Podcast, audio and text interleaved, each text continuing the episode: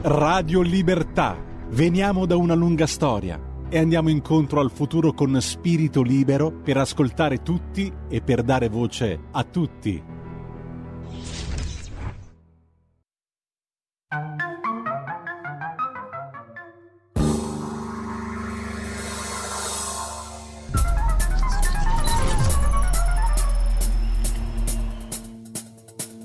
Va ora in onda Zoom, il drive time in mezzo ai fatti con Antonino Danna.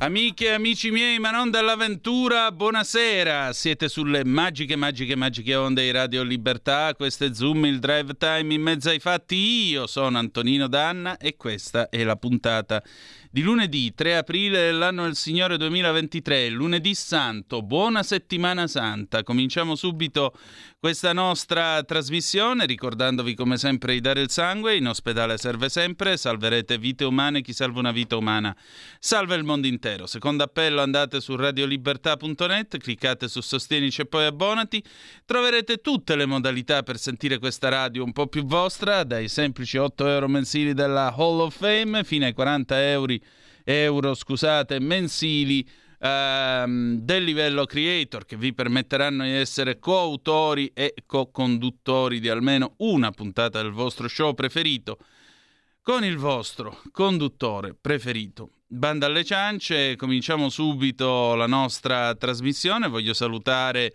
in plancia comando il nostro condottiero Giulio Cesare Carnelli, augurargli buon lavoro e allora, cominciamola bene questa settimana santa, direttamente dal 1973. Jesus Christ Superstar, Superstar, e andiamo.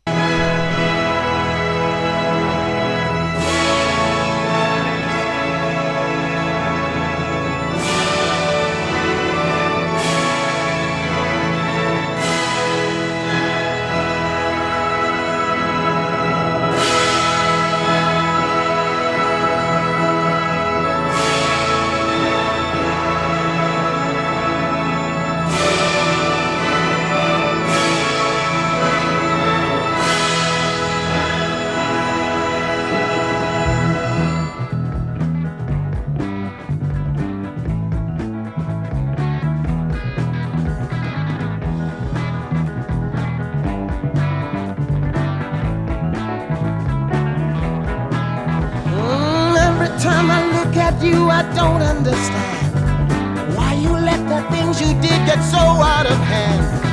You'd have managed better if you'd had it planned. Now why'd you choose such a backward time in such a strange land? If you come today, you could have reached the whole nation. Israel and BC had no mass communication. Don't get me wrong.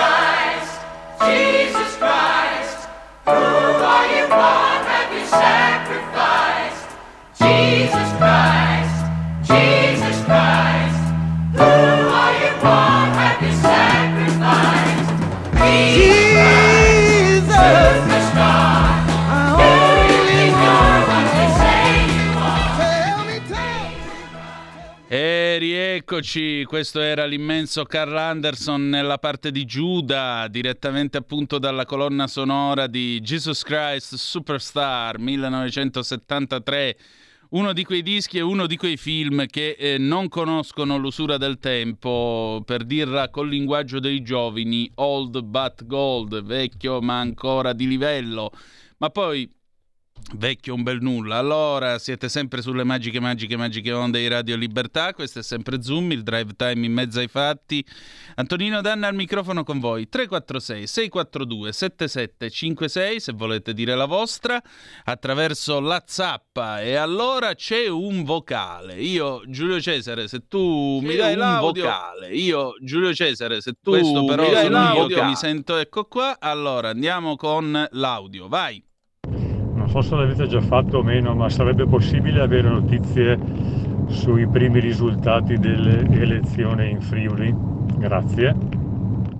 Certo che sì, mio caro. Chi sei? Aspetta che te lo dico subito. No, non ti sei firmato, però eh, tutto... Ah no, Alberto. Alberto, abbiamo tutte le notizie che vuoi. Tanto per cominciare... Eh, affluenza definitiva 45,26% in calo, eh, nel 2018 il dato definitivo era 49,65, parliamo comunque di una lieve flessione, dai, 4 punti percentuali.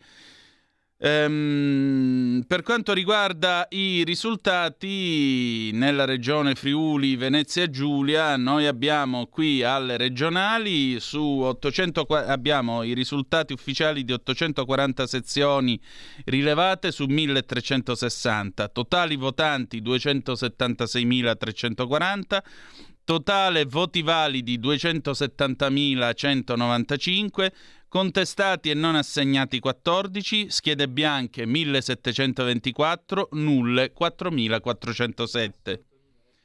In testa Massimiliano Fedriga, voti 100, ad ora 171.514, rieletto con il 63,48%. La sorpresa è che Lega e Fratelli d'Italia sono a pari.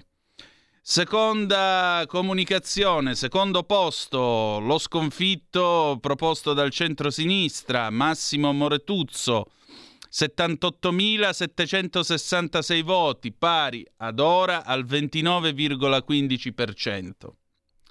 Giorgia Tripoli, insieme liberi, 4,67%, pari a voti 12.608. E attenzione, signore e signori, L'ultimo posto è per Alessandro Maran, Azione, Calenda, più Europa, Italia Viva, cioè il terzo polo, che si ferma al 2,7% per un totale al momento di 7.307 voti. Abbiamo una telefonata, pronto chi è là? Michele Caruso. Ciao Michele! Buonasera Antonino, mi pregio di intervenire nel drive time in mezzo ai fatti, insomma, dimmi eh, tutto. Il tuo programma sulla Talk Radio Radio Libertà. Dunque io vorrei porre l'accento sulla questione a me cara ehm, che eh, riguarda il Parlamento europeo che mm. ha mosso una giacusa ehm, nei confronti del governo italiano a suo giudizio reo di discriminare i figli delle coppie omosessuali. Eh, dopo la manifestazione delle famiglie arcobaleno a Milano e la proposta di legge rilanciata dal PD sulle adozioni anche per coppie omosessuali, e trascrizioni alla nascita sul tema della maternità surrogata, arriva subito l'offerta della maggioranza di governo.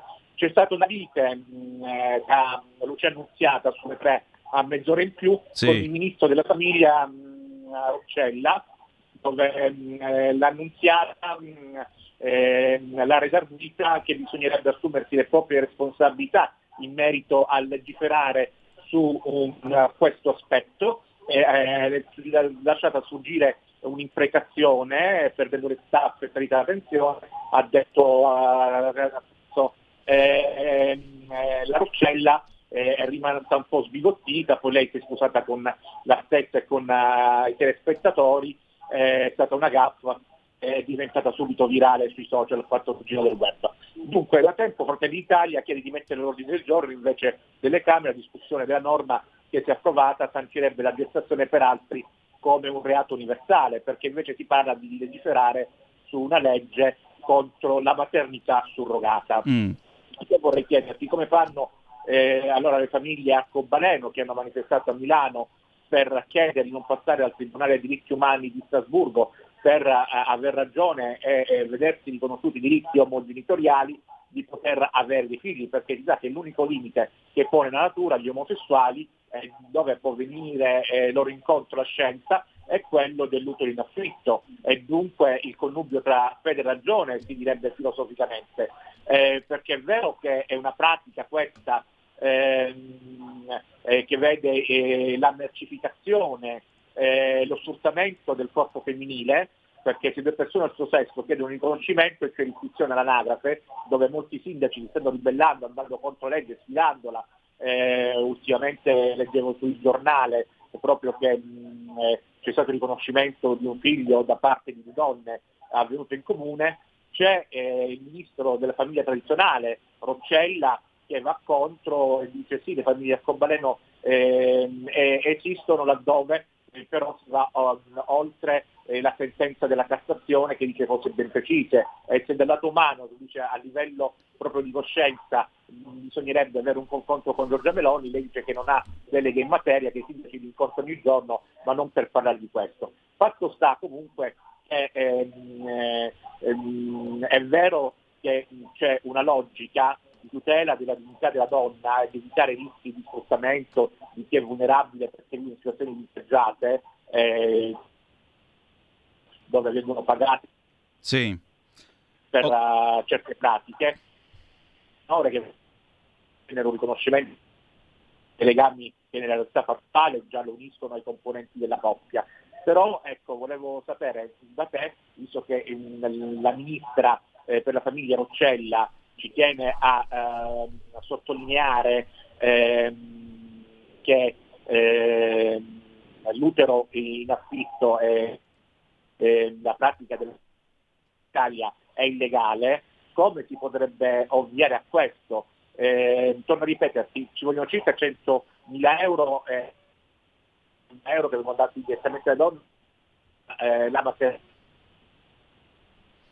allora Michele, io ti rispondo molto rapidamente perché vedo che una parte della risposta in fondo te la sei data da solo. Io penso che, ehm, per carità, comprendo, comprendo ma non condivido. Comprendo ma non condivido. Comprendo che qualcuno voglia essere genitore ma non condivido che sfrutti una donna per poterlo diventare. Attenzione, non è questione di essere omosessuali o eterosessuali, perché molto spesso è qualcosa che chiedono le coppie eterosessuali che non possono avere figli. Aggiungerei anche un'altra cosa. Non, eh, non, accetto l'ipocrisia di dire vabbè, ma tanto quella è tua zia e io da chi sono stato partorito? Perché non ho una madre? Perché non ho un padre? Queste sono domande che tutti ci poniamo. Infine c'è un, c'è un argomento dirimente. Io credo che non sia necessario essere cattolici o credenti in qualsiasi religione per comprendere una cosa. L'utero in affitto è contro la dignità della donna. Punto. La possiamo chiamare maternità surrogata, la possiamo chiamare gestazione per altri. Resta sempre quella cosa là. Quattro soldi a una povera disgraziata che eventualmente abortisce se si scopre che il bambino, per esempio, può nascere con la sindrome di Down. Quanti tentativi puoi fare? I tentativi illimitati. Che siamo al gioco quello della bibita gassata che tiravamo via il, il tap e sotto c'era scritto ritenta sarai più fortunato? I figli non sono un paio di scarpe. Nessuno di noi chiede di venire al mondo, men che meno a pagamento. E ripeto, la dignità della donna mi stupisce veramente questa cosa, mi stupisce che la dignità della donna venga ampiamente calpestata da gente il cui problema è dire ministra, perché sarebbe più inclusivo usare la schwa. Però sulla maternità surrogata o utero in affitto, che tanto è la stessa cosa, tutto tace. Ripeto, non è necessario avere un credo per essere contro l'utero in affitto. Pierpaolo Pasolini era ateo ed era non credente ed era di sinistra ed era un omosessuale ed era contro l'aborto, che è quanto dire. Per cui certe cose sono palesemente sbagliate. Poi, quanto al fatto che i bambini non siano tutelati, la Costituzione più bella del mondo dice che in questo paese tutti abbiamo gli stessi diritti, indipendentemente da religione, sesso, opinioni personali e sociali, condizioni sociali, di conseguenza razza, lingua, per cui una protezione c'è sempre, nei, giuridica, c'è una protezione giuridica nei confronti di tutti quelli che si trovano in questo paese, anche dei figli dell'utero in affitto. La Corte di Cassazione aveva suggerito la possibilità dell'adozione da parte di uno dei due genitori, ma certo è che questo comunque pone una serie di problemi etici. E il problema etico più di tutti è: è lecito pagare una povera disgraziata perché dopo nove mesi sforni un bambino? Guardate la vergogna e lo schifo di Anna Obregon in, Fre- in Spagna 68 anni. A 68 anni lei si è comprata un bambino con l'utero in affitto e badate bene, la ministra locale lì della famiglia che è di Podemos, che sono di sinistra radicale, belli radicali, l'ha criticata e ha detto che non era proprio il caso. Anche perché a 68 anni tu non metti al mondo un figlio, o meglio, tu non compri un figlio a 68 anni. Tu stai comprando un orfano perché quando quello avrà 20 anni, tu ne avrai 88, ammesso che tu sia ancora al mondo. E come fai ad andare appresso a un figlio di 20 anni quando ne hai 88? Non facciamo ste cazzate. Paternità, maternità responsabile significa anche che in questo mondo sempre più veloce, tra le generazioni non può esserci molto scarto, se no non ci capiamo più. C'è un'altra telefonata, pronto chi è là? Pronto? Non è pronto. Va bene. Spero di averti dato risposta. Allora, bella gente, mm, io direi quanti minuti abbiamo per l'avvocato De Filippi? Eh no, allora non ce la facciamo. Va bene, allora procediamo invece con le notizie dal Friuli Venezia Giulia, dai, se avete voglia. Allora, apriamo il telefono, via 029294 7222. Siete andati a votare in Friuli? Per chi avete votato, se ce lo volete dire, ci mancherebbe pure perché il voto è segreto. Come valutate questa riconferma di Massimiliano Federiga? Intanto io vi do l'ANSA aggiornata adesso, ore 18 e 16 quindi pochi minuti fa, regionale in Friuli Venezia Giulia, ringrazio gli elettori per avermi confermato alla guida della regione, un'importante manifestazione di fiducia che rappresenta una grande responsabilità anche perché sono il primo governatore di questa regione a essere rieletto dai cittadini. Così Massimiliano Federiga commentando i dati del voto. Sapere che il lavoro svolto in questi cinque anni, segnati da Covid e non solo, sia stato così apprezzato dalla gente è orgoglio e sprone per continuare a lavorare ancora più fortemente per conseguire gli obiettivi del nostro programma. Pronto? Chi è là? Eccomi, Michele Caruso. Dimmi Michele, che c'è? Scusa, volevo aggiungere una cosa prima di concludere. Ti volevo eh. chiedere. Qui temi mezzi fatti sulla Talk Radio Radio Libertà, carissimo Antonio Danna. Sì. Cioè, non il fatto no. che ancora non ci sia un... Non ti sento Michele però. Michele non ti sento, niente. Mandaci un Whatsapp, dai, 346 642 7756. Torniamo a noi. Eh, Silvio da Torino, scusa, ma non ci sono al mondo tanti bimbi orfani da adottare? Non bastano quelli per chi non può avere figli? Esattamente, sono d'accordo con te, Silvio. Allora, altra telefonata. Eh, pronto, chi è là? Ah, buonasera, sono Matteo da Friuli. Ben trovato. E allora? Dici allora, tutto. Siamo tutti contenti qua che è rimasto il Federica. Oh, che cosa, che cosa, ti ha spinto, se posso chiedertelo, tu immagino avrai votato per lui, che cosa ti ha spinto a votare per lui?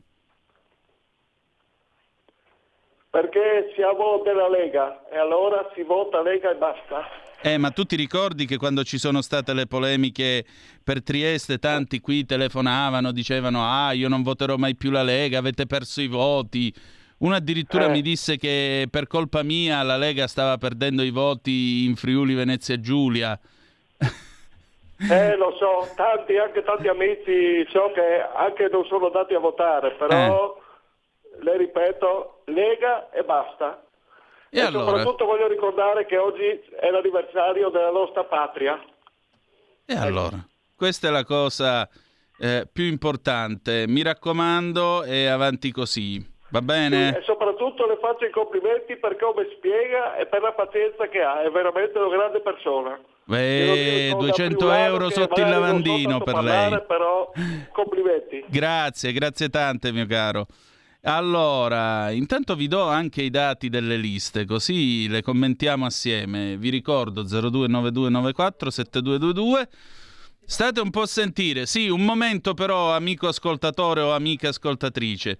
Sezioni rilevate 925 su 1360, Lega 18,63%, Fratelli d'Italia 17,97%, eh, la lista per Federica Presidente 17,41. Perdonate, se vale lo stesso ragionamento che abbiamo fatto per la Lombardia, la Lega ha preso il 35%, perché voglio dire, se è la lista che sostiene Federica, mi pare che di riffe di raffe zona Lega deve essere.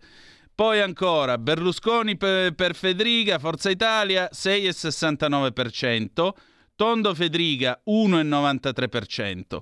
Poi vi do il PD 16,93, Moretuzzo 6,52, Movimento 5 Stelle 2,53, Alleanza Verdi Sinistra 2,04, Open Sinistra con Ansel 1,45, Slovenska Skupnost eh, 1,14, Giorgia Tripoli 3,98%, Alessandro Maran 2,78%. Pronto chi è là?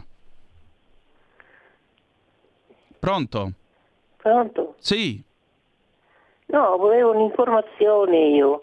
Dica. Su tutte queste cose che c'è in circolazione, come le case PEC, eccetera, è possibile sapere qualche cosa, come le, le auto così, è possibile sapere qualche cosa come siamo messi? Eh, signora, io non ho capito a cosa si riferisce. Ah, a queste novità che c'è, la casa PEC. La casa PEC? La fanno ancora oppure la... Guardi, che cosa sia la casa PEC non lo so, per cui non so che cosa dirle. No, le, le case che vogliono fare, ristrutturare così, ah, lei intende, lei intende, la eh. storia della... Mh, mm, ho capito della Casa Green, la coibentazione sì, delle case. Green, sì. No, siamo ancora Green. in discussione sull'argomento, quindi ah, la questione è ancora in alto mare. Buongiorno. Prego, buonasera. Bene, si sono fatte le 18.29, noi ce ne andiamo in pausa, poi abbiamo i Doobie Brothers Long Train Running 1973 anche io sono sceso da un lungo treno in corsa, però quando si è fermata alla centrale, ve lo racconto dopo, a tra poco. Stai ascoltando Radio Libertà, la tua voce libera, senza filtri né censure, la tua radio.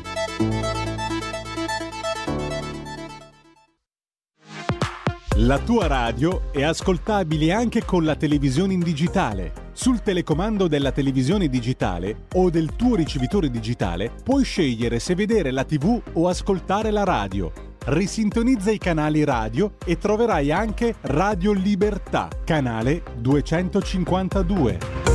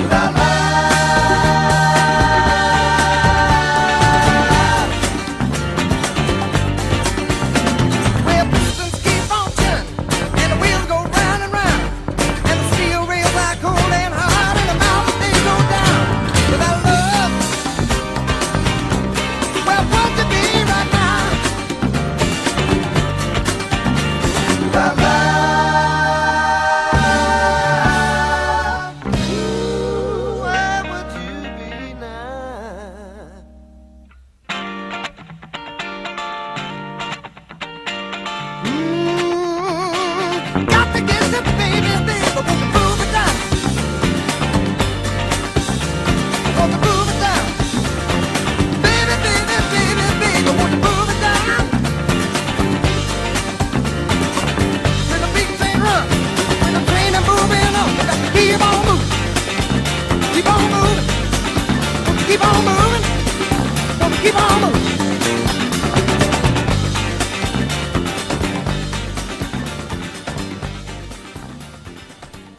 il 1973 e questi erano i Doobie Brothers con Long Train Running, il lungo treno in corsa. E già, io oggi di treni per adesso ne ho presi tre, con quello che mi riporterà a casa saremo in quattro, saremo a quota 4. Allora, dove sono stato stamattina? E in un bel posto dove eravamo in tanti e dove eravamo assai contenti perché sono stato al Vinitali, in quel di Verona, venerdì modo, avrò modo di riferirvi e relazionarvi perché naturalmente uh, ho, ho, fatto una serie di mh, mm, interviste, altre saranno pronte domattina, faremo uno speciale sul Vinitali per raccontarvi un po' che cosa sta succedendo.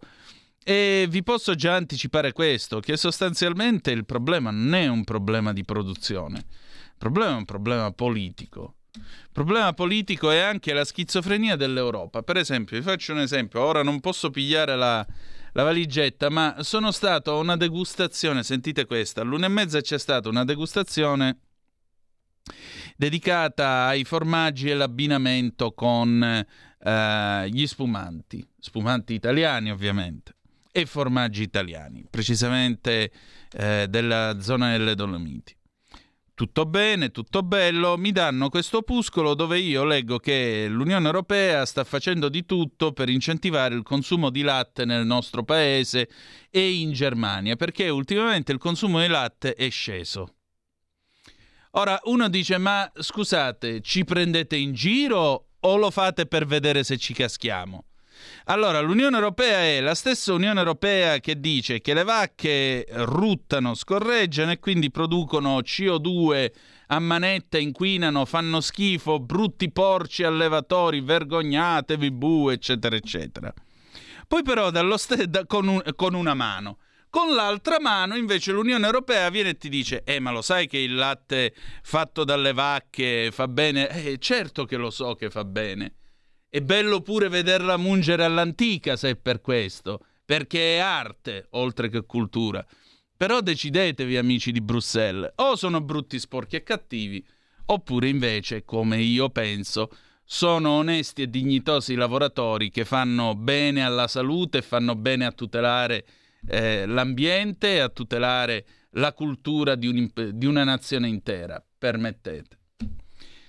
Long train running aggiungerei perché stamattina naturalmente SITAV, eh, giustamente da Milano fino a Verona adesso c'è l'alta velocità fino a Brescia, io ho pigliato treno veloce all'andata 70 minuti scarsi, treno veloce al ritorno altri 70 e praticamente sceso dal treno alla centrale mi sono precipitato qua. Vi dico questo per dirvi che cosa, che eh, io spero veramente che i cantieri dell'alta velocità ferroviaria, ma più in generale di tutte le grandi opere della comunicazione, la Gronda di Genova, il ponte sullo stretto, vengano sbloccati e avviati al più presto possibile e completati il più presto possibile, perché è veramente un modo per cambiare il paese. Pensate, quando sarà finita l'alta velocità fino a Verona, più o meno in tre quarti d'ora sarà possibile andare e arrivare fin lì, che è lo stesso tempo che ci si mette ora più o meno con l'alta velocità per andare fino a Torino. Più possibilità di lavoro, più possibilità di scambi, di cultura. Insomma, direi che il futuro sta arrivando, se non arrivano i soliti a dirci che no, che il treno veloce fa male alla salute. Si TAV tutta la vita. Va bene, cambiamo adesso argomento, però era giusto ragguagliarvi insomma di quello che si è fatto oggi per voi. Amiche amici miei, ma non dell'avventura, adesso parliamo di Ucraina. Io ho avuto modo di colloquiare con l'amico Gianandrea Gaiani Abbiamo fatto un po' il punto della situazione, sapete che stanotte la Wagner ha annunciato la presa di Bakhmut smentita dall'esercito ucraino, per cui a maggior ragione io vi invito ad ascoltare questa nostra conversazione, commentatela pure al 346 642 7756. Grazie, vai Giulio Cesare. Allora, questa sera Zoom è tornato un nostro amico, oltre che naturalmente il direttore e fondatore di analisidifesa.it, quindi persona più che titolata a parlare dell'argomento che stiamo per introdurre, è Gian Andrea Gaiani. Lo saluto con molta, con molta amicizia. Bentornato Gian Andrea. Grazie, grazie a te e grazie ai radioascoltatori. Ecco, ti volevo chiedere una cosa. Eh, sai, facevo una riflessione l'altro giorno a proposito della situazione della guerra in Ucraina. Eh, primo, sì. mi sembra che ci sia un colpo di scena perché Zelensky che dice eh, voglio parlare con Xi e Xi che pare stia prendendo in considerazione la possibilità di parlare con Zelensky. Beh, ce l'hanno gabellato come una sorta di Churchill redivivo, secondo me non vale mezzo Pietro Badoglio. Seconda cosa, passamela dai, Simpatica la battuta. Eh, passamela, mo. Eh, poi ti volevo dire anche un'altra cosa. Questo accanirsi su Bakhmut, tu già l'altra volta me l'avevi detto quando ci siamo sentiti uh, qualche settimana fa e dicevi proprio questo, insomma, non c'è questa intelligenza tattica di dire vabbè, facciamo una ritirata strategica da Bakhmut, ricostituiamo le nostre le nostre posizioni, i nostri uomini, i nostri mezzi, e invece qui si ripropone la stessa tattica di Falkenhayn a Vardan, cioè dissanguare l'esercito avversario.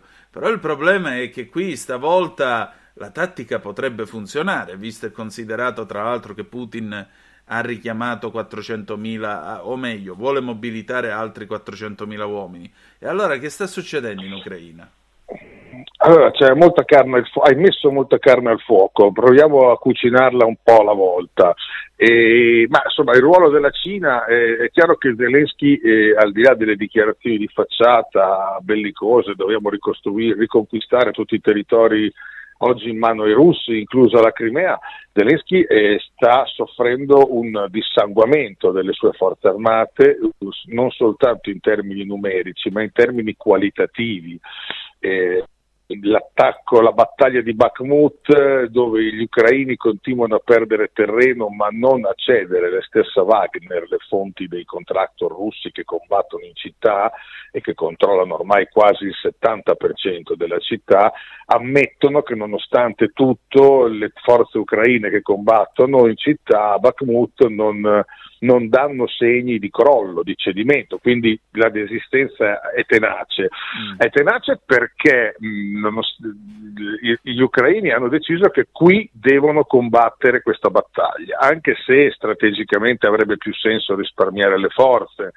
Perché dicevo un problema qualitativo? Perché qui sono state bruciate, distrutte le brigate più importanti dell'esercito ucraino, quelle di veterani che avevano combattuto per un anno, addestrati molto meglio delle reclute di oggi da, dai militari della Nato e, e, e quindi il, diciamo, il, fulcro qualitativo dell'esercito ucraino e continua a essere sacrificato perché adesso negli ultimi giorni per cercare di allentare la morsa che, dei russi che da nord e da sud sta cercando di chiudere la, dentro una sacca Bakhmut tagliando anche l'ultima strada per i rifornimenti e per l'evacuazione dei feriti, beh, per impedire questo eh, Zelensky ha mandato le forze speciali, i reparti d'elite, chiamiamoli così, più che forze speciali nel, nel, come lo intendiamo noi occidentali, che dovrebbero contrattaccare per respingere i russi e, e tenere aperta la sacca. Insomma.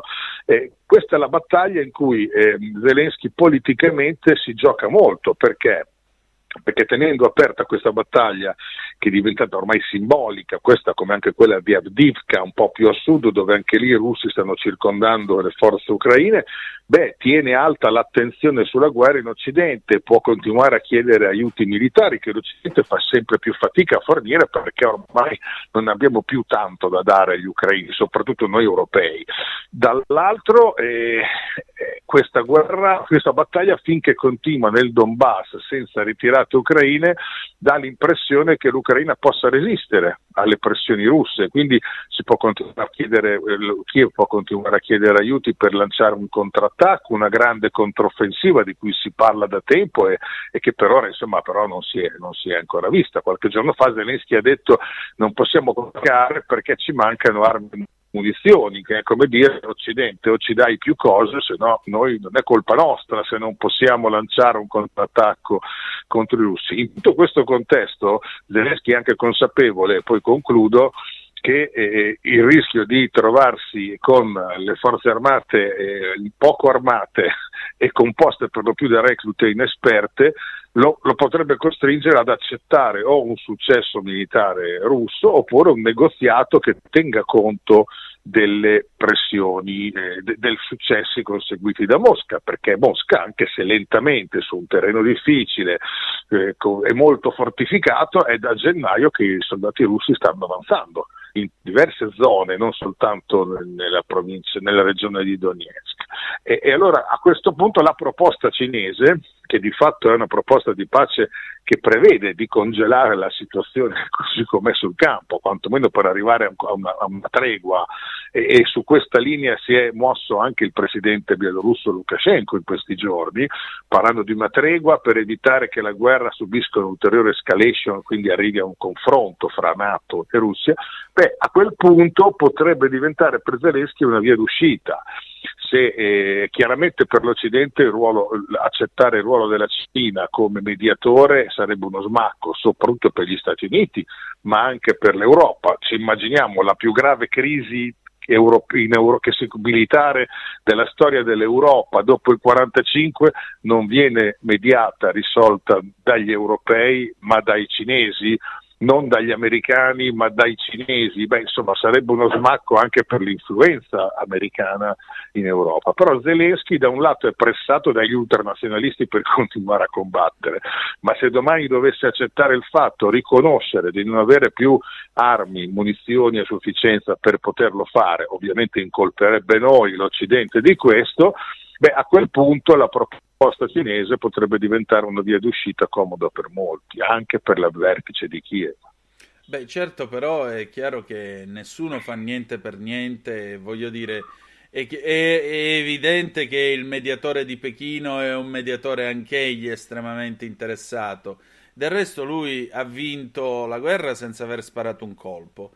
Ha visto in azione la manovrabilità dei nostri mezzi, le capacità, Chissà quanta roba che è dentro gli arsenali ucraini magari è arrivata a Pechino e se la stanno studiando. E per giunta potrebbe a questo punto dire va bene, io mi metto in mezzo, portiamo alla pace, però la ricostruzione me la pappo io. Ma eh, allora sulla ricostruzione c'è una gara, eh, fa un po' ridere che si parli di ricostruzione di un paese che è ancora in guerra, voglio dire il piano Marshall per l'Europa venne fatto quando eh, la guerra era finita, eh, qui stiamo tutti parlando di business della ricostruzione di un paese che non avrà una lira e quindi sarà in saldo e quindi verrà acquistato soprattutto dalle grandi multinazionali legate ai fondi di investimento statunitensi, inutile farsi illusioni di poter avere grandi business, però tutti cercano la fetta per ricostruire un paese in cui i danni per la ricostruzione si parla di cifre già superiori ai 400 miliardi di euro, a mio parere saranno anche di più, e in un paese che tra l'altro ha il più alto tasso di corruzione d'Europa, uno dei più alti tassi di corruzione del mondo, quindi mh, ripeto, a me continua a far sorridere sentir parlare di ricostruzione, di business della ricostruzione in un paese in cui la guerra, la guerra è ancora in corso. Quindi, eh, però è vero che la Cina è uno dei vincitori, io sono d'accordo con te, nel senso che gli Stati Uniti sono i grandi vincitori di questa guerra fin dall'inizio perché hanno riportato l'Europa da una posizione in cui cercava un'autonomia strategica a, uno, a una posizione in cui si accontenta di essere un umile vassallo degli Stati Uniti senza una linea politica, senza un'autonomia militare né strategica e, e senza neppure qualche leader che possa distinguersi e rappresentare degnamente l'Europa, eh, quindi gli americani hanno stravinto, hanno vinto anche i cinesi perché hanno costretto i russi ad abbracciarli in maniera ancora più stretta, perché una Russia che è, è separata dall'ovest eh, da un fossato profondo, da una nuova cortina di ferro che comunque sorgerà dopo questa guerra, dovrà necessariamente guardare a est e a est eh, la potenza di riferimento è la Cina ma è anche vero che la Cina ha inaugurato il suo il terzo mandato di Xi Jinping nell'ottica di, una, di un rinnovato eh, slancio diplomatico che sta cogliendo dei successi e noi purtroppo in Europa e in Occidente ci guardiamo l'ombelico e spesso soltanto anche la punta dei piedi, ma non ci stiamo accorgendo che il nostro peso sia economico, sia politico, sia strategico, e qui ci metto anche gli Stati Uniti, sta calando rapidamente. Questa guerra per molta parte del mondo che non ha emarginato la Russia, che non ha isolato la Russia e che guarda al mondo con un'ottica, alle situazioni con un'ottica diciamo non inficiata dalla pessima ma assillante propaganda che noi subiamo tutti i giorni su questa guerra, su tutti i canali mediatici e politici, beh, il resto del mondo non vede questa guerra come una, un, una, un, un, confronto, un, confronto, in cui doversi schierare necessariamente, non ha assunto una posizione antirussa e in tutto il mondo i russi e con altre nazioni stanno organizzandosi per bypassare i riferimenti con l'Occidente, anche finanziari, perché un Occidente che ha fatto negli ultimi 30 anni guerre d'aggressione ovunque e oggi si mette a fare del moralismo nei confronti della guerra della Russia, è un Occidente che preoccupa tanti altri paesi. Non a caso la Cina ha conseguito un grande successo diplomatico mettendo, facendo finire la tensione che durava da 30 anni, simile in molti casi vicina al conflitto armato, fra l'Iran e l'Arabia Saudita, quindi fra l'Iran, potenza sciita, e le grandi monarchie sunnite del Golfo, fino all'altro giorno strettamente legate agli Stati Uniti, oggi molto più vicine alla Cina e alla stessa Russia non ci dimentichiamo che la crisi quasi guerra fra sauditi ed iraniani, con i sauditi ci sono anche gli Emirati, è stata la giustificazione negli ultimi anni della presenza massiccia di basi americane nel Golfo Persico. La pace tra questi paesi mediata dalla Cina potrebbe rendere queste basi non più, non più così rilevanti per i paesi che offrono. Quindi ci sono dei cambiamenti strategici nel, nel, nel, mondo, anche economici. Il fatto che molte materie prime oggi vengono comprate, i russi vendono petrolio all'India e, vengono, e questo petrolio viene quello che vendevano a noi prima, viene pagato in rubli o in rupie. Lo stesso accade con la Cina, in yuan o in rubli. Il dollaro in molte aree del mondo viene non, non, viene più utilizzato per gli scambi di materie prime. Quindi c'è un progressivo segnale di un'emarginazione, una, un distacco da parte di molte aree del mondo dalla dipendenza dall'Occidente in termini politici, strategici e anche finanziari. Pensiamo ai paesi del Sahel che cacciano i francesi, per farlo a volte fanno colpi di Stato e chiamano i russi. Noi lo consideriamo la, l'invasione russa. No, sono stanchi di avere i francesi come ex potenza coloniale e di riferimento e cercano appoggio da cinesi e russi che magari forniscono aiuti militari, economici, non hanno la pretesa di, di, di, di imporre condizionamenti politici, gli, bastano, gli, basta poter avere accesso alle, alle, materie prime. Insomma c'è un mondo che sta cambiando e che noi mi pare non stiamo guardando, in cui la Cina è protagonista ed è un protagonista non più solo per, per l'economia, per il commercio, ma è un protagonista a altissimo livello diplomatico. Dopo il successo nel Golfo, se avesse successo anche nella crisi della guerra in Ucraina, beh, questo lancerebbe la Cina posizione di, di, di, grande potenza, almeno allo stesso livello degli Stati Uniti, che a Washington ovviamente viene visto come, come fumo negli occhi. Beh, a me, guarda, io vado più, un pelo più avanti di te, secondo me sarebbe sorpasso definitivo. E del resto basta guardare il presidente americano in faccia per capire, per capire quanto egli si Ma... renda conto della cosa. Non saprei dirti perché, sai, eh, gli Stati Uniti sono sono da tanto tempo la potenza di riferimento nel mondo, sono da decenni l'unica superpotenza globale le, hanno molte risorse e, e, soprattutto non sono, il loro establishment non è solo il presidente che, che si vede, ma è tutto quello che, che c'è dietro. Quindi io non, non, darei l'America per... In questo momento l'America sta trionfando con questa guerra, eh, ma vediamo anche gli aspetti, anche i punti critici. Io credo che il confronto fra Stati Uniti e Cina per, per la supremazia mondiale durerà ancora a lungo, eh, con alti e bassi per entrambi. Eh, la, la, la, Cina ad esempio ha la necessità che questa guerra in Ucraina finisca perché? Perché la Cina ha investito tantissimo sull'economia europea, nell'economia europea. E l'economia europea, l'Europa è il grande sconfitto di questa guerra, anche se qui pare che nessuno ne voglia parlare, ma l'Europa è il grande sconfitto, anche solo il fatto che noi oggi non sappiamo quanto pagheremo l'energia fra tre mesi è la nostra sconfitta definitiva, perché noi fino all'anno scorso, grazie agli approvvigionamenti russi, avevamo la certezza di avere tutta l'energia che ci serviva a prezzi scontati. Quindi già solo questo, il fatto che ci siano le aziende tedesche che stanno spendendo miliardi per trasferire la produzione negli Stati Uniti, dove gli Stati Uniti ci hanno detto alle aziende europee venite a produrre qua, abbiamo fatto una legge contro l'inflazione che vi dà facilitazioni e da noi l'energia costa 10 volte meno che in Europa. E io dico grazie, costa 10 volte meno che in Europa perché grazie anche alla politica americana che noi europei abbiamo colpevolmente subito, accettato e anzi spesso assecondato, in Europa l'energia costa tantissimo. Quindi insomma voglio dire, eh, c'è un'Europa che sta scomparendo come soggetto geopolitico e, e, in modo anche grottesco e ridicolo, ma c'è un confronto fra potenze che vede appunto, siccome in geopolitica i vuoti non esistono, meno l'Europa occupa posizioni, più altri occuperanno le posizioni dell'Europa e gli altri sono i cinesi, sono gli americani, sono i russi, sono i turchi, infatti vediamo l'emergere di queste, di queste mh, potenze anche di fianco, anche ai confini di casa nostra, la Turchia è una percezione della grandezza politica e geopolitica della Turchia molto evidente, e, e, e, tutto questo è dovuto al fatto che noi continuiamo a ritirarci, a cedere posizioni, a cedere quote di influenza che altri inevitabilmente occupano.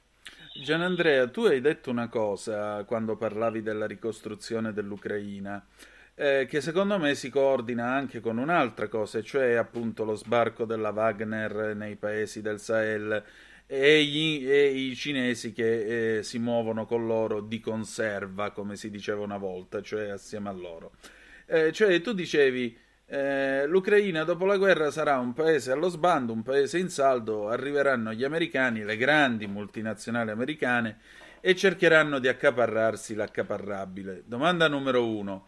E a livello militare invece come la risolviamo con la Russia? Cioè si va verso la finlandizzazione dell'Ucraina come aveva sostenuto Kissinger, grande profeta inascoltato di questo nostro tempo? Secondo, i russi che arrivano al posto dei francesi nel Sahel significa sostanzialmente una manovra a tenaglia per fare eventualmente pressione con l'arma dell'immigrazione clandestina sull'Europa. Allora io ti chiedo, l'Italia in questa situazione può spingere sul piano Mattei per fare argine? Allora, eh, che i russi si mettano a gestire traffici di immigrazione illegali è un tema di cui si parla molto, al quale io non ho mai creduto, mm. eh, nel senso che non, ho, non credo, e credo non esista un solo riferimento oggettivo che possa vedere un coinvolgimento delle contractor della Wagner in traffici legati allo sfruttamento dell'immigrazione illegale. Non esiste un documento ufficiale, un report, un riferimento, è un argomento in cui oggi, a mio, a mio parere, oggi siccome eh, basta dire è colpa dei russi e abbiamo già trovato una, una, una via d'uscita anche politica, politica, si attribuisce alla presenza russa in Mali, in Burkina Faso, in Libia, flussi migratori che ci sono sempre stati, che eh, sono stati sempre molto massicci e che tra l'altro a mio parere non avrebbe nessun senso che i russi sfruttassero. Perché? Perché i russi sono entrati in questi paesi, anche in Libia sono presenti da anni, con questi contrattor per sostenere milizie locali. In Libia sostengono le forze di Haftar e infatti patru- controllano quella zona di confine dove le forze di Haftar hanno di fronte quelle di Misurata, insomma il governo di Tripoli e quello di, della Cirenaica. Quindi hanno un compito militare di stabilizzazione e di protezione delle infrastrutture energetiche, i terminal petroliferi del, del, del del Golfo della Sirte. In Burkina Faso, così come in Mali, sono a supporto delle forze governative, hanno fornito armi, equipaggiamenti russi e anche questi contractor che affiancano le truppe governative nel combattere con maggiore incisività la guerriglia la guerriglia jihadista che minaccia questi paesi e che secondo i governi, secondo gli, questi paesi, i francesi e le forze alleate non combattevano con, con il necessario vigore, diciamo così.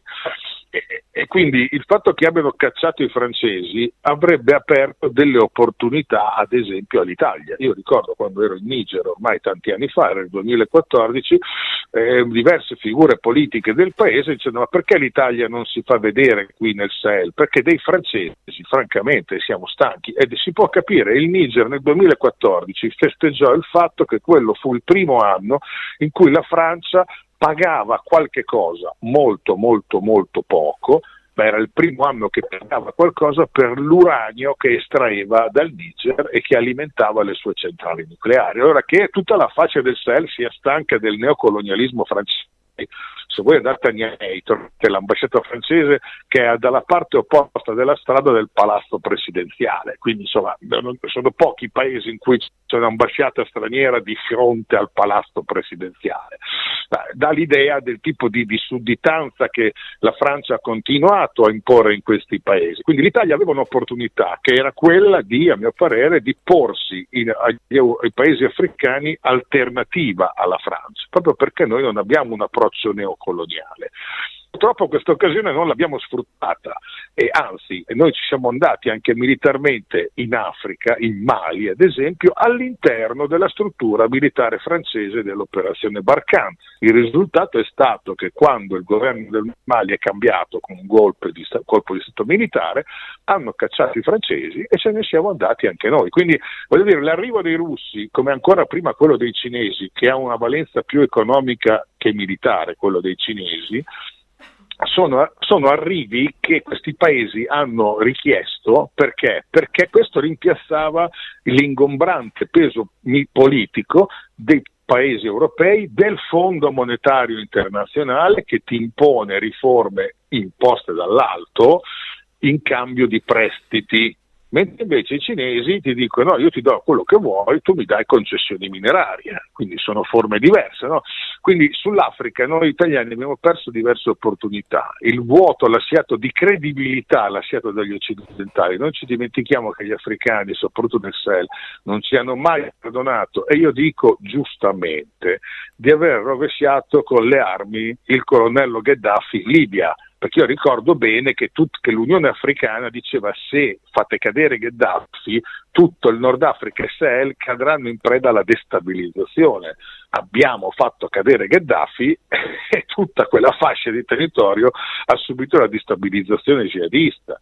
Quindi insomma che ci sia una voglia, una voglia in questi paesi di guardare altrove e non a, alle vecchie Europa è comprensibilissimo. Arrivare invece alla tua domanda su sulla Russia, beh attenzione, la Russia è una grande potenza, gioca su diversi scacchieri, anche in Ucraina, io non credo però che in Ucraina potrà ottenere la finlandizzazione dell'Ucraina, cioè quello che chiedeva Putin per evitare la guerra, cioè che l'Ucraina restasse neutrale, non entrasse nella Nato, non ospitasse forze Purtroppo siamo in una fase in cui anche la Finlandia non è più finlandizzata, cioè non è più neutrale. Certo. Il risultato è che noi avremo quei 400 km di frontiera fra la Finlandia e la Russia, che per 80 anni sono stati neutrali e tranquilli, diventano una nuova cortina di ferro. E temo che comunque vada a finire sul campo di battaglia la guerra in Ucraina.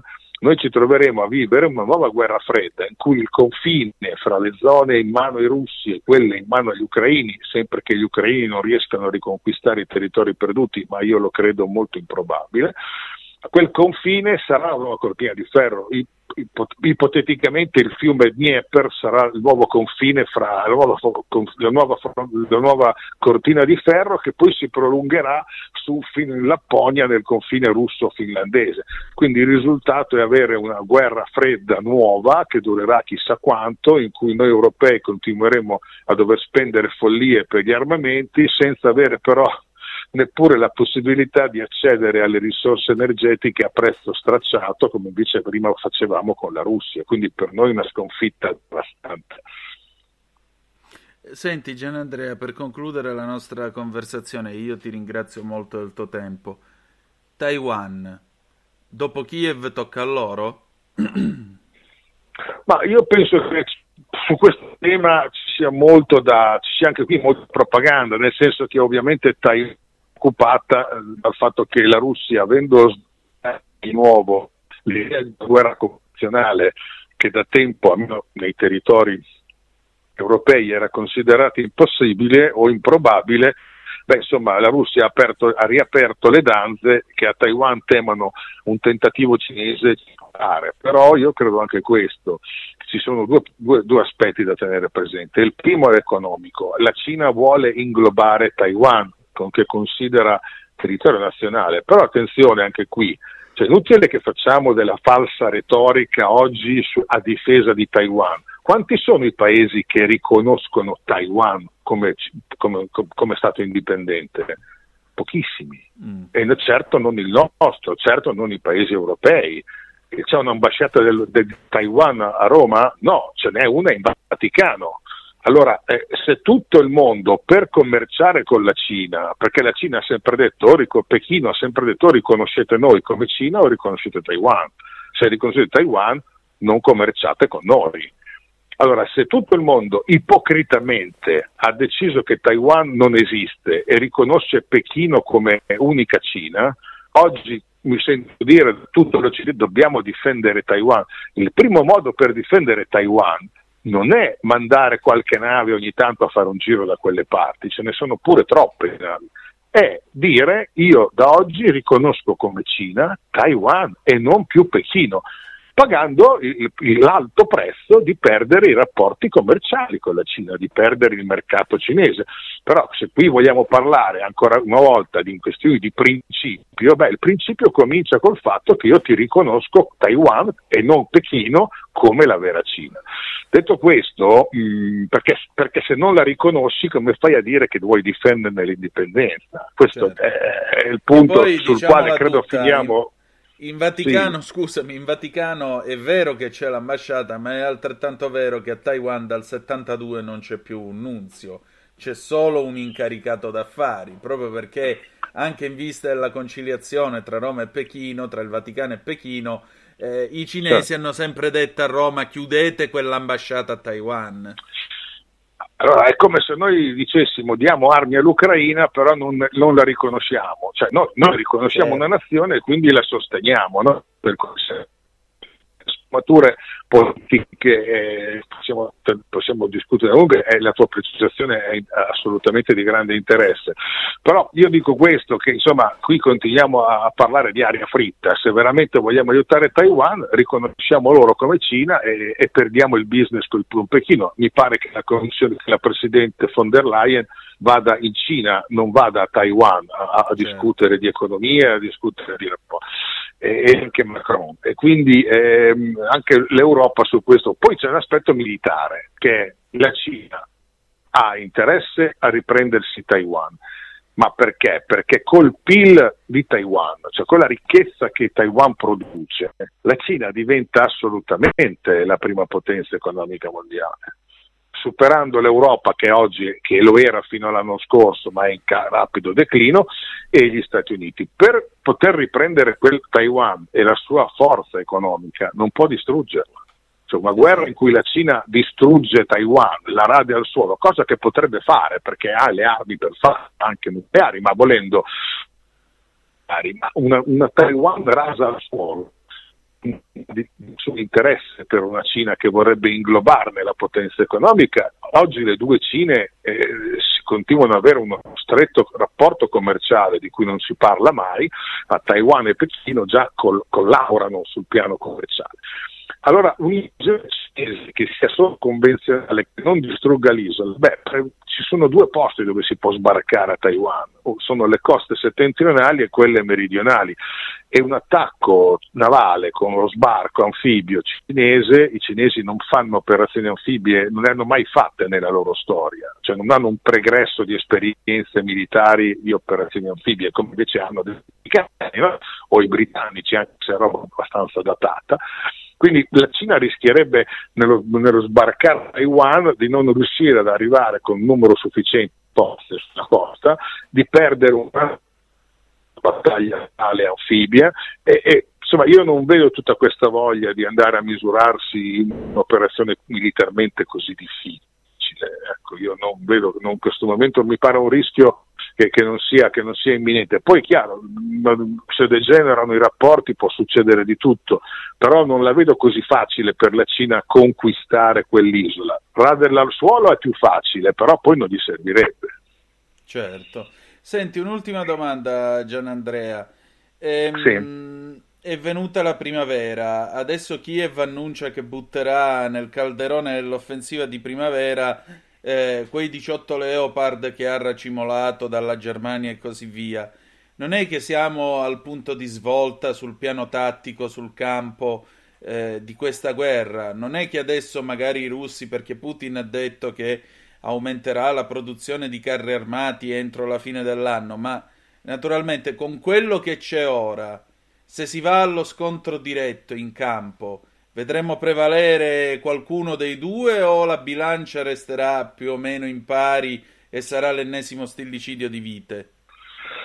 Ma è difficile, io non ho la sfera di cristallo, non ho la certezza che la Russia abbia forze sufficienti dare e capacità sufficienti per dare una spallata importante a, alla guerra e diciamo una spallata risolutiva sono scettico sul fatto che l'Ucraina abbia le truppe e i mezzi, i Leopard che sono arrivati, sono ormai alcune decine, ma eh, hanno degli equipaggi che si sono addestrati per 4-5 settimane, insomma non, non, non vedo una grande, una grande, qualità nei, di combattenti addestrati per, per gli ucraini. Credo però che eh, la Russia ha tutto l'interesse a far sì che l'Ucraina lanci una controffensiva. Infatti i russi in diverse zone vengono segnalate, viene, viene segnalata la costruzione di fortificazioni difensive, soprattutto nella zona di Zaporizia. Eh, l'impressione è che i russi stiano pre- premendo per conseguire ancora qualche avanzata, per completare alcuni successi, come magari a Bakhmut,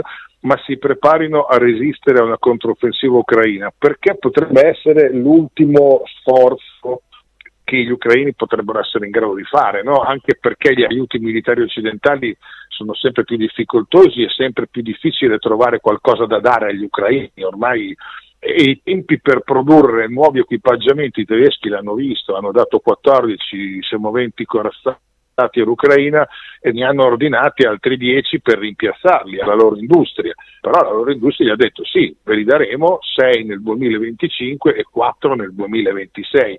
Questo cosa vuol dire? Che tutti i mezzi che noi oggi diamo all'Ucraina saranno rimpiazzabili nei nostri eserciti solo fra qualche anno e forse un po' tardi rispetto alle esigenze anche di questa guerra. E quindi l'Ucraina potrà lanciare ancora un grande sforzo, forse quest'estate, di controffensiva però se fallisse questa controffensiva l'esercito ucraino sarebbe probabilmente alla fine delle sue capacità operative. E questo potrebbe consentire ai russi, di, potrebbe essere nella valutazione strategica, ma la mia è un'ipotesi della Russia, quella di dire lasciamogli lanciare l'attacco, non saranno qualche decina di Leopard 2, peraltro piuttosto vecchi e rimessi in sesto un po' come si poteva, come hanno fatto quelli spagnoli ad esempio che li avevano in magazzini, erano non erano neanche in grado di, non si potevano neanche accendere, li hanno rimessi a posto, mis- cannibalizzandone alcuni, insomma non hanno questi mezzi a cambiare la guerra, magari i russi hanno tutto l'interesse a difendersi dalla controffensiva ucraina per poi sfruttare e fermarla e poi partire di nuovo al contrattacco. In questo senso la Russia non sta arruolando 400.000, non ha mobilitato altri 400.000 uomini, loro hanno mobilitato 300.000 riservisti che sono già in buona parte operativi, hanno arruolato 200.000 volontari, inclusi quelli della, della Wagner e di altre società private, ma stanno, adesso stanno arruolando dei militari di leva che non manderanno in Ucraina, ma che il, una, volta addestrati potranno prendere il posto di soldati professionisti che in, in tutta la, la, Russia è grandissima e va presidiata tutta, che potranno essere a loro per iniziare professionisti da mandare in Ucraina e puntano ad arruolare 400.000 soldati contra- a contratto. Cosa significa? Militari arruolati per un numero di anni 5-6 anni, addestrati che saranno in servizio per 5-6 anni, dopodiché potranno lasciare i ranghi oppure potranno riconfermarsi. Questo darà ai russi entro un anno, due anni dall'arruolamento una forza, una massa di manovra di personale addestrato ed equipaggiato con la, quello che la produzione industriale russa sta producendo, sono ripartiti da un anno ormai a produrre su vasta scala, le loro fabbriche militari lavorano in tre turni da 8 ore, 24 ore al giorno, sabato e domenica inclusi, e stanno lavorando molto anche sull'ammodernamento di, dei tantissimi migliaia di mezzi, artiglieria, corazzati che avevano nei depositi dell'epoca sovietica. Quindi i mezzi ci sono, ci vorrà del tempo a metterli in sesto, a produrne di nuovi, se riescono ad arruolare anche altri 400.000 soldati professionisti, beh, a quel punto vanno una massa di manovra entro diciamo, la fine di quest'anno molto importante da poter tenere di pronto impiego da poter impiegare sul fronte ucraino qualora fosse necessario. E insomma, mi sembra che la situazione sia in forte evoluzione. Grazie Gian Andrea. Grazie a voi come sempre. Stai ascoltando Radio Libertà, la tua voce libera, senza filtri né censure, la tua radio. Mettete dei fiori nei vostri cannoni. Era scritto in un cartello sulla schiena di ragazzi senza conoscersi, di città diverse, socialmente differenti, in giro per le strade della loro città, cantavano la loro proposta. Ora pare che ci sarà un'inchiesta. Tu, come ti chiami? Sei molto giovane. Qual è la tua proposta? Me chiami Brambilla e fu l'uperari, lavori la ghisa per pochi denari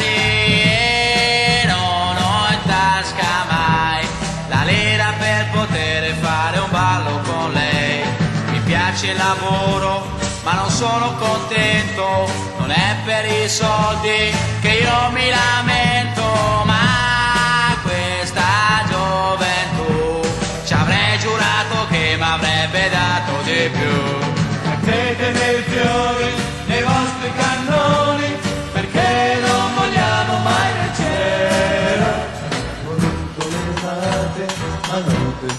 musicali che formino gli accordi per una ballata di pace. Di pace, di pace.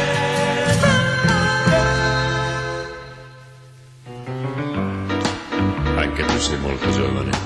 Quanti anni hai? E di cosa non sei soddisfatto? Ho quasi vent'anni e vendo giornali, girando i quartieri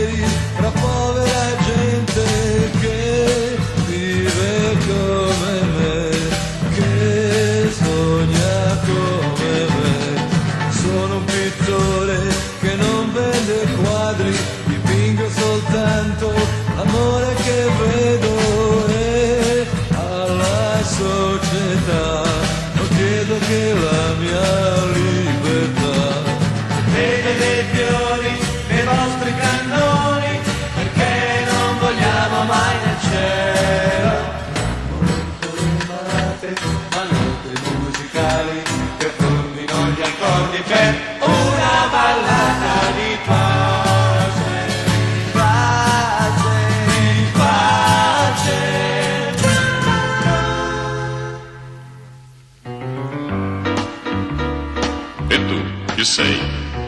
Non mi pare che abbia di che lamentarti. La mia famiglia è di gente bene, con mamma non parlo, col vecchio nemmeno. Lui mette le mie camicie e poi mi critica se vesto così. Guadagno la vita lontano da casa perché ho rinunciato ad un posto tranquillo. Degli impegni che gli altri hanno preso per me. Siete dei fiori nei vostri cannoni. Perché loro vogliono il cielo, muovendo le malate, manate musicali che formino gli accordi per Una ballata di pace, di pace. Mettiamo dei fiori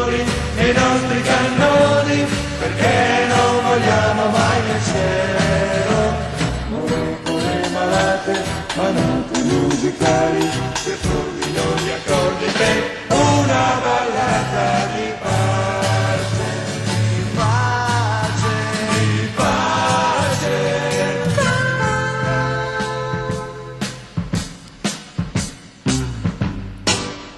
E questa era la proposta dei giganti nel 1967 e una proposta che ci sentiamo di fare anche adesso. Mettete dei fiori nei vostri cannoni perché non vogliamo mai vedere molecole malate ma note musicali che formino gli accordi per una ballata di pace. E allora, nel frattempo, noi adesso ci mettiamo in eh, comunicazione con l'onorevole Marco Campomenosi perché naturalmente eh, ora abbiamo un breve commento anche su un altro fatto eh, che eh, naturalmente, diciamo così, ci sta a cuore. Non c'è soltanto l'affermazione di Federica in ehm, Friuli Venezia Giulia è una riconferma sostanzialmente importante.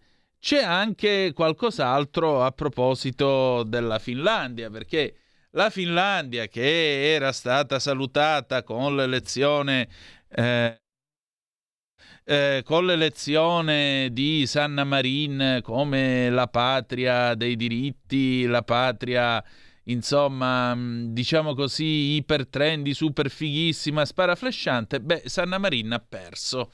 Sanna Marin ha perso e di conseguenza, avendo perso, ahimè, non può, è vero, eh, la, la Finlandia non può essere così eh, super mega iper galattica come invece ci era stato raccontato fino a qualche tempo fa. E vabbè, pazienza, ogni tanto capita che vinca il centrodestra, poi naturalmente adesso che ha vinto il centrodestra eh, vorrà dire che...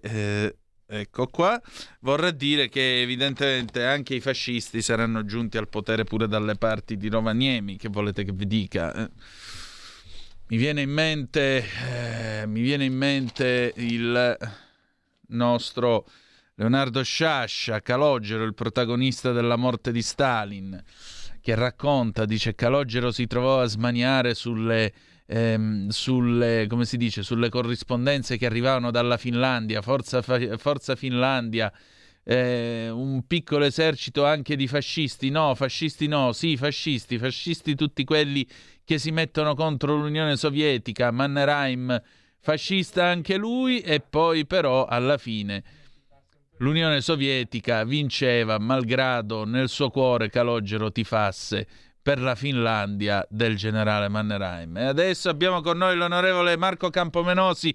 Buonasera onorevole, ben trovato. Buonasera, buonasera anche a voi. E allora, oggi mi sembra che le notizie da commentare, le buone notizie siano due. Una è, l'abbiamo già detto, appunto il Friuli Venezia Giulia e l'altra è la Finlandia, insomma. Come, come arriva a Bruxelles questa notizia? E beh, a Bruxelles cominciano a domandarsi se abbia senso continuare con questa deriva ideologica, eh, per esempio sui temi green e su altro, per cui prima in Svezia, poi in Italia, poi alle regionali olandesi, ne abbiamo già parlato qualche giorno fa, e adesso anche in Finlandia c'è un continuo trionfo dei partiti di centrodestra, poi possono anche definire ultradestra, estrema destra, ma ormai a questo giochino lessicale non ci crede più nessuno. Eh, verso fine anno ci saranno le elezioni anche in Spagna, quindi ci auspichiamo che anche lì cambi qualcosa, perché quello che è importante è arrivare a un maggio 2024 in cui gli equilibri sia nel Consiglio, quindi in seno a, all'organo che racchiude i governi dei paesi dell'Unione Europea, ma anche nell'espressione della Commissione Europea, ci, siano, ci sia una maggioranza di colore diverso che possa aiutare imprese e lavoro eh, a essere più difesi anziché sotto attacco continuo. Certamente. Senta, ma eh, come mai dall'altra parte invece non c'è mai la, possi- la capacità di fare autocritica quando si pigliano scoppole elettorali? Eh, la Serracchiani per quanto riguarda il Friuli Venezia Giulia ha detto che la situazione era oggettivamente difficile, che non ho capito che cosa voglia dire, cioè non sapevo che nel Friuli Venezia Giulia la gente andasse evidentemente a votare in sella ai muli sopra le montagne, non lo so dove siano i seggi, veramente delle giustificazioni che vabbè, non credo, non credo abbiano senso. E naturalmente tra un po' ci diranno che c'è l'onda di destra che sta montando in Europa. Mm. Ma tra l'altro, eh, se l'essere al potere per il potere fosse l'unica ragione per cui poi i presidenti vengono riconfermati, beh, allora la sinistra avrebbe rivinto nel Lazio, no? Eh, eh, quindi l'argomento della Serracchiani non ha molto senso perché nel Lazio invece i cittadini hanno dato un, chiaro, un chiarissimo segnale di volontà di cambiamento. Purtroppo la sinistra, e lo dico purtroppo perché avremo bisogno di una sinistra che ci stimoli a fare meglio, perché se l'opposizione lavora bene a livello nazionale anche noi al governo siamo stimolati a fare non bene ma meglio. Ecco, la sinistra questa autocritica non la fa, eh, è tutta presa eh, dalle sue questioni interne, dai, dai suoi odi, dalle sue rivalità, ha dei media che nascondono questi elementi e invece magari cercano di, di, sottolineare come a volte sia il centrodestra essere diviso quando invece sui temi importanti, sulla capacità di governo specialmente e a partire dal livello locale il centrodestra dimostra pragmatismo e, e, e voglia di, di, fare bene. Poi ci mancherebbe, ripeto, eh, vorrei tanto che l'opposizione facesse un lavoro serio, ma, ma per adesso si limitano a un'invettiva priva di senso. Federica ha fatto un ottimo lavoro, ricordiamoci diciamo una sorta di sacrificio che venne chiesto a Federica, che era uh, nostro capogruppo a Roma, uno degli esponenti importanti, verosimilmente oggi sarebbe tranquillamente un ministro no? De- del governo di centrodestra, certo. e che invece Matteo, a cui Matteo Salvini chiese un impegno sul territorio che lui ha fatto benissimo. Permettetemi di citare il caro amico Marco Dreosto, già parlamentare europeo, oggi eletto a Roma, che è il nostro eh, commissario eh, regionale in Friuli Venezia Giulia, e la mia collega parlamentare europea Elena Lizzi, perché insomma stanno facendo un bellissimo lavoro. Ma mh, insomma eh, sembra quasi che si voglia sminuire la conferma dei, dei presidenti di centrodestra perché eh, come dire, è una cosa banale e scontata, ma non è per niente banale e scontata. Io in Liguria mi sto avvicinando a delle elezioni amministrative dove si dice in maniera banale e scontata ah ma Sarzana vincerà il centrodestra, ma Sarzana fino a pochi anni fa la sinistra prendeva il 70%, cioè ehm, eh, se c'è stato un cambiamento epocale è perché certe parti politiche non rappresentano più gli interessi dei cittadini. E questo deve servire da lezione a noi, a noi della Lega, per capire cosa non bisogna fare quando si dà per scontato il successo, quando per dieci anni si governa e poi ci si dimentica della gente. Ecco, no, non commettiamo in futuro gli errori che la sinistra ha commesso in Italia in questi, in questi 10-20 anni. Per quanto riguarda il, eh, la Finlandia, eh, cioè, il partito nostro alleato è un partito conservatore di area di centrodestra che ha fatto un lavoro serio e importante sul territorio, che è rappresentativo anche e soprattutto nelle zone rurali, proprio quelle che sono messe sotto attacco dalle politiche contro il mondo dell'agricoltura, le politiche folli della Commissione europea. Laura Otasari, una nostra collega parlamentare europea, eh, andrà a sedere nel Parlamento nazionale e darà un contributo importante. Eh, c'è anche una rete con questi partiti di centrodestra che la pensano come noi sull'immigrazione e su altre cose che è importante. Poi mi fa ridere quando qualcuno a sinistra dice ah ma questi partiti sono per l'austerità eh, e, e, contro la redistribuzione dei migranti, eh, quindi co- cosa esulta il centrodestra italiano. Ricordo che la tanto sostenuta dai media Sanna Marin quando venne a Bruxelles, prima di un certo consiglio, uno di quelli dove ancora si parlava un po' di possibilità di modificare il patto di stabilità, fu la prima a dire no, no, non si, non si cambia niente, non si tocca niente. Qualcuno mm, vuole, vuole fare polemica, ma sono anche i governi di sinistra del nord Europa a non voler cambiare un certo sistema di regole. Noi ci proveremo lo stesso, anzi magari il PD però nel frattempo ci spiega come mai il commissario Gentiloni non è riuscito a fare quello che aveva promesso che avrebbe dovuto fare. Ecco appunto, le volevo chiedere un'ultima cosa. Sanna Marin che è stata portata quasi come la Madonna Pellegrina, come la modernità, il nuovo modo di essere sinistra e questo e quest'altro, alla fine si è ritirata dicendo di essersi, diciamo, di essere andata eh, in burnout, di essere ormai troppo stanca e così via. Ecco, forse non sarebbe il caso di tornare ai fondamentali della politica anziché buttarla in tribuna dicendo non ce la faccio, non sto bene. Mm. Ma perché questi sono fenomeni post che con la politica c'entrano poco, che vengono pompati da un certo mondo dei media e vede quindi delle figure presentabili. Io l'ho conosciuta di persona quando era ministro dei trasporti, una ragazza a modo, gentilissima, ma sono fenomeni quasi del tutto in mano a un sistema mainstream eh, che poi però alla prima difficoltà vanno in tilt e che non sono in grado e che recitano una parte, ma che poi quando questa parte eh, insomma, vede i propri autori magari eclissarsi, rimangono, rimangono senza, senza più una traccia, senza più una linea, non c'è un trasporto ideale, non c'è nulla eh, che riguardasse, che ne so, anche la tradizione degna, importante dei partiti di sinistra eh, nord europei, eh, della loro difesa di un certo tipo di stato sociale, nulla di tutto ciò, solo una cultura mainstream di cose ripetute, poi figuriamoci, noi della Lega l'abbiamo anche difesa quando qualcuno lamentava il fatto che faceva le feste in casa con gli amici e ballava, poveretta, quello, quello è stata l'unica cosa su cui noi non avevamo nulla da dire, però probabilmente in Europa, e come dicevo prima, in Svezia, in Italia, in Olanda le regionali, adesso anche in Finlandia, qualcuno sta dicendo eh, ma così è troppo, cioè dobbiamo pensare non solo alla sostenibilità ambientale ma anche a quella sociale, cioè alla capacità di, di prospettare un futuro eh, eh, di lavoro e di sviluppo per le future generazioni, perché que- questa, purtroppo tutti questi personaggi alla Sanna Marin hanno lavorato per realizzare un disegno molto più grande di loro e che io spero cada, cada su se stesso.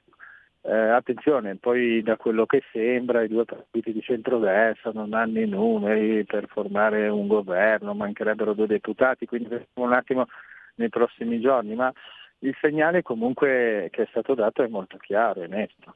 Certamente. Onorevole, grazie del suo tempo e della sua disponibilità. Grazie a voi e fatemi dire ancora una volta, Prego. grande Massimiliano Federiga, grandissimo, viva il Friuli Venezia Giulia, viva Max, viva Matteo Salvini. Grazie, buona serata. E allora adesso noi andiamo in pausa e poi a domanda risponde con l'avvocato Claudio De Filippi, a tra poco. Stai ascoltando Radio Libertà, la tua voce libera senza filtri né censure, la tua radio. E allora noi ci salutiamo qua, adesso a domanda risponde l'avvocato Claudio De Filippi, dopodiché abbiamo eh, Igor Iezzi per qui Parlamento. Zoom torna domani sera alle 18.05 trattabili sulle magiche, magiche, magiche onde di Radio Libertà. Grazie per essere stati con noi. E ricordate che malgrado tutto, The Best is Yet to Come, la canzone d'amore con cui ci saluteremo alle 20 è dei Camaleonti, Io per lei, 1968. Vi ha parlato Antonino Danna. Buonasera. Radioascoltatori, buongiorno. Avvocato Claudio De Filippi, Foro di Milano. A grande richiesta, sempre la materia che più interessa, dopo che la scorsa volta abbiamo parlato addirittura di benzine, diesel verdi, green, bio, che ci auguriamo arrivino al più presto anche per evitare di rottamare tante auto e la richiesta di rottamare è assurda perché le macchine non sono dei pezzi di lamiera, ma sono dei ricordi, sono delle, a volte dei miti per ciascuno di noi. Io per esempio sono un alfista quindi non rottamerei mai un'alfa, mai. Però questo è amore ed un altro paio di maniche. E so di incontrare anche il gusto e la passione del nostro conduttore che Antonino Danna penso, ritengo, sia alfista come me.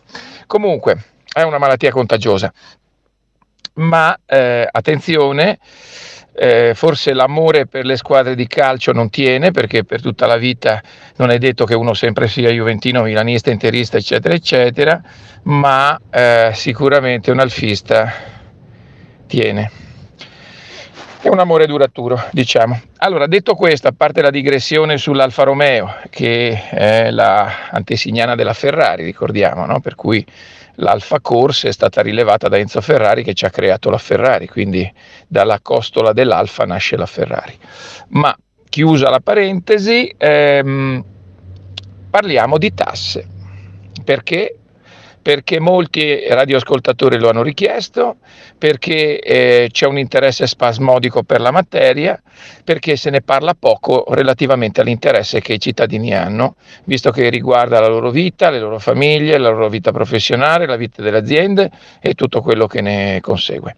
Quindi mh, mm, parliamo di novità, come sempre a domanda risponde, ma eh, anche rassegna stampa, cioè tutto quello che è successo la scorsa settimana viene riesaminato, viene rivisto, viene visto in chiave critica, a volte comunque viene visto in, uh, da un punto di vista. Ecco, questo sarebbe forse il titolo giusto più che a domanda risponde, ma punto di vista è mio punto di vista è che la rottamazione quater si sta rivelando un mezzo flop, purtroppo, purtroppo per i cittadini, ma anche per le casse dello Stato. E a volte le cose coincidono e a volte comunque sono eh, interessi che si diciamo incrociano in qualche modo, pur essendo distinti ehm, perché è ovvio che se lo Stato va male, eh, va male anche la vita dei cittadini, è ovvio che se le attività professionali vanno male, va male anche le incassi delle tasse da parte dello Stato, dell'erario. Quindi diciamo che si incrociano i destini no, privat- del privato e il pubblico e in questo caso è necessario che il privato stia bene perché il pubblico prosperi e il contrario. Detto questo, eh, vogliamo dire per quale punto di vista mio oh, vanno, dovrebbe, e speriamo di no, ma diciamo che eh, le, come posso dire, mm, le previsioni non sono favorevoli per una semplice ragione. L'abbiamo già detto, quando eh, in studio ti vengono 10 clienti che pagano sicuro uno, sicuro due, basta, il terzo non sa, allora è chiaro che c'è un grosso dubbio. Eh, la rottamazione eh, quater eh, praticamente è troppo, è troppo eh, breve e le somme richieste pari al 5% del globale che uno ha di tasse, se ha 100.000 deve pagare 5.000 più o meno di prima rata, più o meno, probabilmente di più che meno, è tanto. e quindi il cittadino si trova in difficoltà. Allora la novità della settimana invece di, mm, poi questo vedremo, speriamo che ci siano altri interventi, come abbiamo già detto, invece di aumentare la duration della rottamazione, portarla da 5 a 10 anni, si è pensato di aumentare la durata delle rateizzazioni, portandole da, da, C, da, 6 a, a, da 72 rate a 120, cioè da 6 a 10 anni.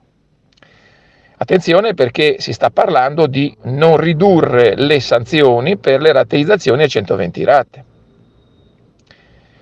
Quindi sembrerebbe, e qui stiamo nell'ambito della della verifica, perché sono, sono nuove regole, nuove leggi, che la rateizzazione a 5 anni comporti la riduzione delle sanzioni al 40%, perché 5% vengono chiesti dallo Stato, 5 più 5, così sembrerebbe, per quanto concerne l'interesse che si chiede al cittadino per avere lo sconto. E quindi si pagherebbe il 40 e non più il 45, non, non si avrebbe il 40% e non più il 45% di sconto. Invece, per la durata fino a 120 rate, sembrerebbe, perché si sta parlando di ipotesi che sono ancora da approvare de iure condendo, sembrerebbe che eh, per quanto riguarda le rateizzazioni a 120 rate non ci sia alcun risparmio. Cioè, una persona che ha 100.000 euro e deve fare la, la rottamazione, deve pagare più o meno 5.000 euro il 31 di luglio 5.000 euro il 30 di novembre, 2.500 euro più o meno il 31 di marzo. Invece coloro che fanno praticamente e vogliono decidere di fare la rateizzazione e non riescono perché non riescono a pagare la rottamazione, devono pagare 100.000 e pertanto si divideranno 100.000 in 120 rate, ma 100.000 in 120 rate diventeranno più o meno 800 euro, 700-800 euro, la matematica non è il mio forte, per cui dovranno pagare tutto. Questa proposta secondo me non è positiva, perché se tu abitui il popolo a risparmiare il 50%, non puoi poi chiedere 100% per avere un, una rateizzazione più lunga di 4 anni. È anche iniquo da un punto di vista costituzionale, è anche iniquo da un punto di vista generale, cioè avere la possibilità di risparmiare il 50% rovina la piazza, ma in senso positivo, nel senso che il popolo si aspetta di avere qualcosa in più da pagare per arrivare a 4 anni in più, 5 anni in più anche di rottamazione se lo faranno, ma non certo di eh, dover pagare l'intero. Questo è un po' una sorta di cortocircuito, perché eh, chi riesce a soldi risparmia il 50%, chi non riesce e non ha soldi deve pagare il 100%, non è neanche giusto. Allora diciamo che la terza via che non ha avuto tanto successo con la sinistra, quella di Tony Blair, per intenderci, potrebbe essere adesso invece applicata metaforicamente nella materia che ci occupa. Allora la terza via potrebbe essere appunto il cosiddetto modello DALS, di cui noi e solo noi parliamo, cioè io, perché io non ho mai sentito parlarne in, in generale, io sto parlando di questo modello DALS, molti, molti cittadini non credono finché non lo vedono, ma esiste. Il modello DALS è stato approvato, è sul sito dell'Agenzia delle Entrate e Riscossione e prevede la possibilità per chi non ce la fa, perché abbiamo già detto che chi eh, non, che non è stato approvato il cosiddetto saldo e stralcio che era stato previsto nel governo giallo-verde di Conte e Salvini. Quindi, non essendo stato approvato il DALS, il, scusate, la, il saldo e stralcio, il DALS rimane l'unica possibilità per chi non ce la fa a fare la rottamazione e chi non vorrà, da quello che sembrerebbe, pagare il 100% anche in 10 anni. Quindi parliamoci chiaro, la rottamazione eh, è diciamo un po' sprovvista di alternativa per chi non ha sufficienti redditi oppure per chi ha sufficienti redditi ma non in relazione alle, eh, ai debiti. Quindi praticamente avendo forti debiti, parliamo di persone che hanno milioni di euro, parliamo di persone che hanno centinaia di migliaia di euro e non riescono a pagare in 5 anni il 10% per esempio, il 5% per esempio di un milione. La prima rata sarebbe 50.000 euro, la seconda rata sarebbe 50.000 euro, la terza rata sarebbe 25.000 euro, 125.000 euro in 9 mesi. Questo è veramente tanto. Allora si fa largo un'ipotesi, che è quella che noi abbiamo già sposato, che è quella di far pagare le tasse relativamente ai redditi delle persone ma non è possibile chiedere 50-100 mila euro di prima rata, a volte anche di più. È necessario ridurre ancora, arrivare a chiedere il 2,5%, arrivare a spalmare la rottamazione in 10 anni. È questa la proposta che potrebbe rendere vincente la rottamazione. Sappiamo che per prassi di solito le modifiche non si fanno mai in corso d'opera quindi si farà scadere la rata del 31 di, ago- di, di, luglio, che scade peraltro nei primi giorni di agosto, mi sembra il 5, per i 5 giorni di tolleranza. E dopodiché si parlerà di una modifica della rottamazione o addirittura una quinquies. Ma questo, diciamo così, poteva essere evitato. Per quanto riguarda invece gli aspetti che dicevamo del DALS, è importante sottolinearlo, visto l'assenza di comunicazione dei media, il mainstream non ne parla, radio, tv, giornali non ne parlano, l'unico giornale che ne ha parlato è il giornale, fuori dal coro, pertanto sarebbe opportuno fare conoscere alle persone che esiste questo modello DALS.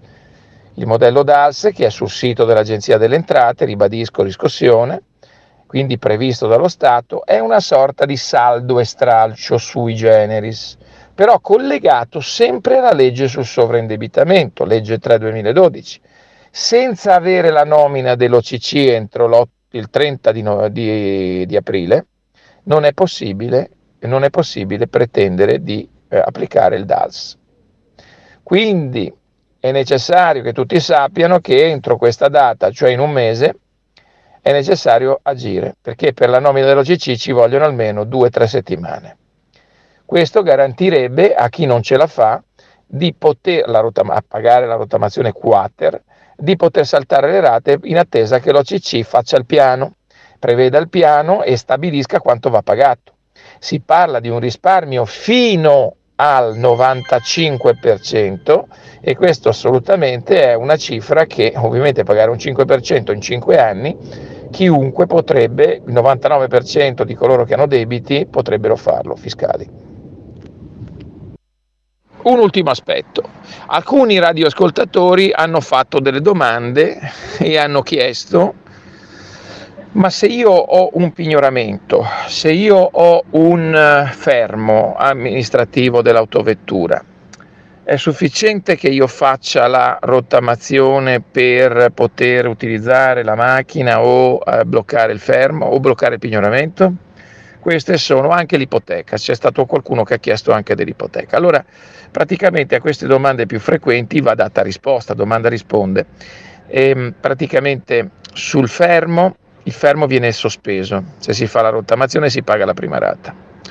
Si, viene sospeso cosa vuol dire? Vuol dire che non viene cancellato ma viene lasciato sull'autovettura o sul motoveicolo o sull'imbarcazione, dipende. E quindi il fermo rimane, permane fino a quando non è chiuso l'aspetto rottamazione.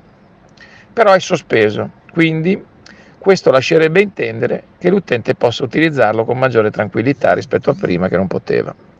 È ovvio che nel caso di fermo ci sono delle grosse controindicazioni se si fa un incidente con una macchina eh, fermata, eh, col fermo amministrativo, si rischia che l'assicurazione non paghi, si rischia di prendere una multa e sequest- eh, che sia sequestrata l'autovettura.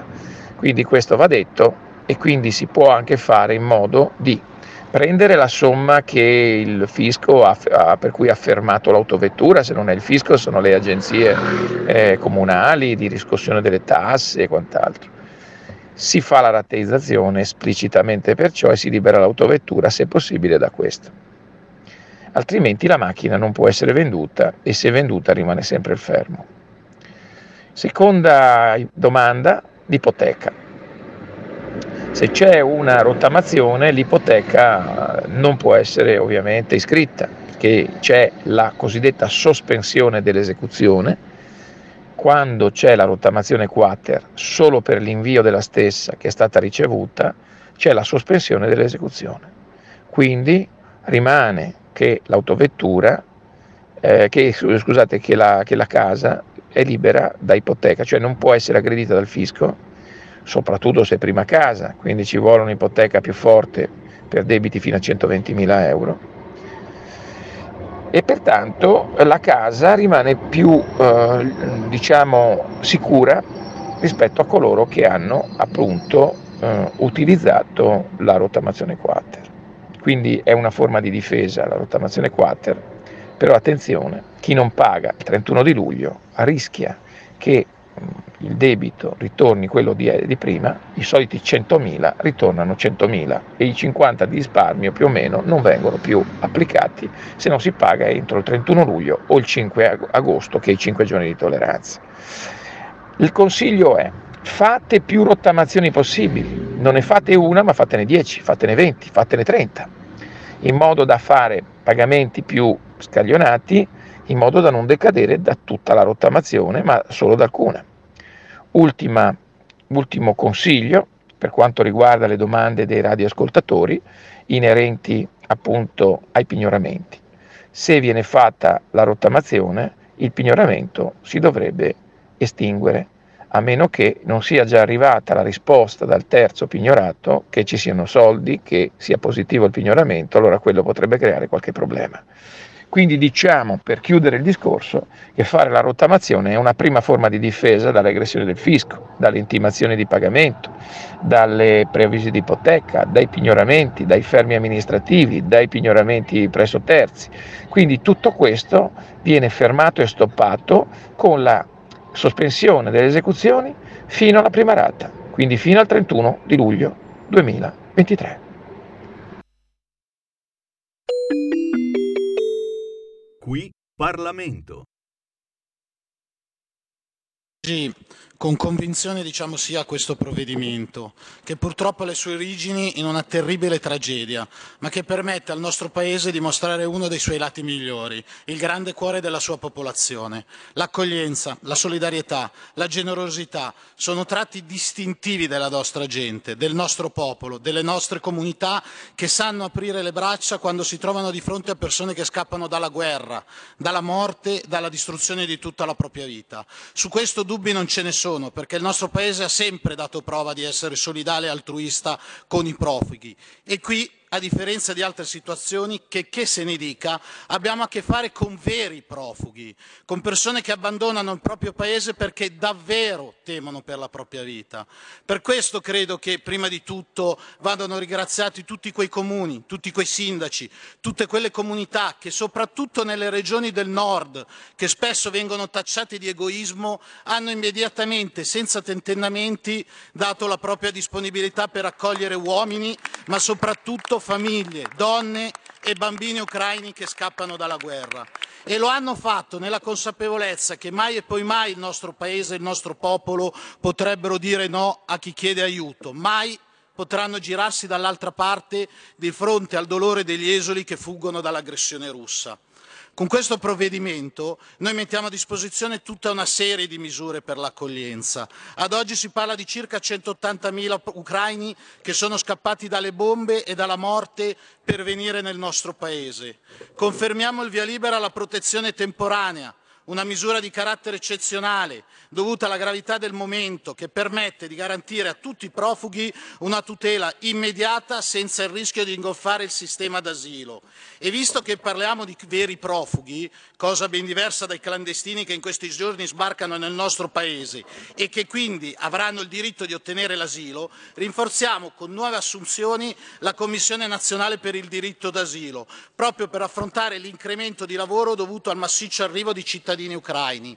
E non è assolutamente vero, come è stato detto prima, che potranno usufruire della protezione temporanea solo i cittadini ucraini, perché l'articolo 2 di questo provvedimento, del provvedimento europeo che istituisce del, il, la protezione temporanea, prevede che la protezione temporanea venga data anche ad apolidi e cittadini di paesi terzi diversi dall'Ucraina che beneficiavano di protezione internazionale, di protezione nazionale equivalenti in Ucraina prima del 24 febbraio del 2022. Questo cosa vuol dire? Che è scorretto irrispettoso, oltre che falso, dire il contrario adducendo questioni colore, sul, sul, colore della pelle, perché il colore della pelle non c'entra nulla. Noi stiamo salvando, aiutando e accogliendo coloro che hanno bisogno di essere accolti.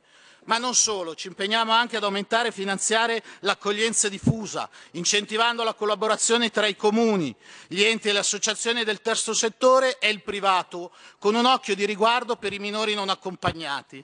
Lo facciamo con norme nuove, ma anche mettendo a disposizione fondi, perché la solidarietà non si fa con le parole, ma con i fatti e soprattutto con i soldi. Per questo aumentiamo gli stanziamenti per i contributi di sostentamento dedicati ai profughi ucraini che hanno provveduto ad una sistemazione autonoma. Lo facciamo anche aumentando i fondi dati agli enti locali, spesso lasciati soli ad affrontare problemi analoghi, ma che rivestono un ruolo fondamentale ed essenziale senza dimenticarci ovviamente di tutto il sistema della prima accoglienza a carico delle strutture governative. Colleghi, la giornata di oggi può essere l'occasione anche per due ulteriori riflessioni che nascono da questo provvedimento, grazie al quale si capisce la necessità proprio per reperire i fondi indispensabili a garantire un'accoglienza dignitosa a chi scappa dalla guerra, di fermare al più presto l'invasione di clandestini nel nostro Paese, contrastando la criminalità organizzata, i trafficanti di esseri umani e chi antepone il profitto e il business dell'accoglienza al diritto alla dignità e alla vita degli stessi immigrati. Infine credo che la fuga di tante famiglie e di tanti bambini dall'inferno della guerra e del conflitto, la loro sofferenza, questa incredibile tragedia ci facciano capire anche l'importanza di pronunciare un po' più spesso la parola pace rispetto alla parola armi. Abbiamo un obbligo morale, porre fine al conflitto e non alimentare una pericolosa escalation. Grazie Presidente. Qui Parlamento. Avete ascoltato Zoom, il drive time in mezzo ai fatti.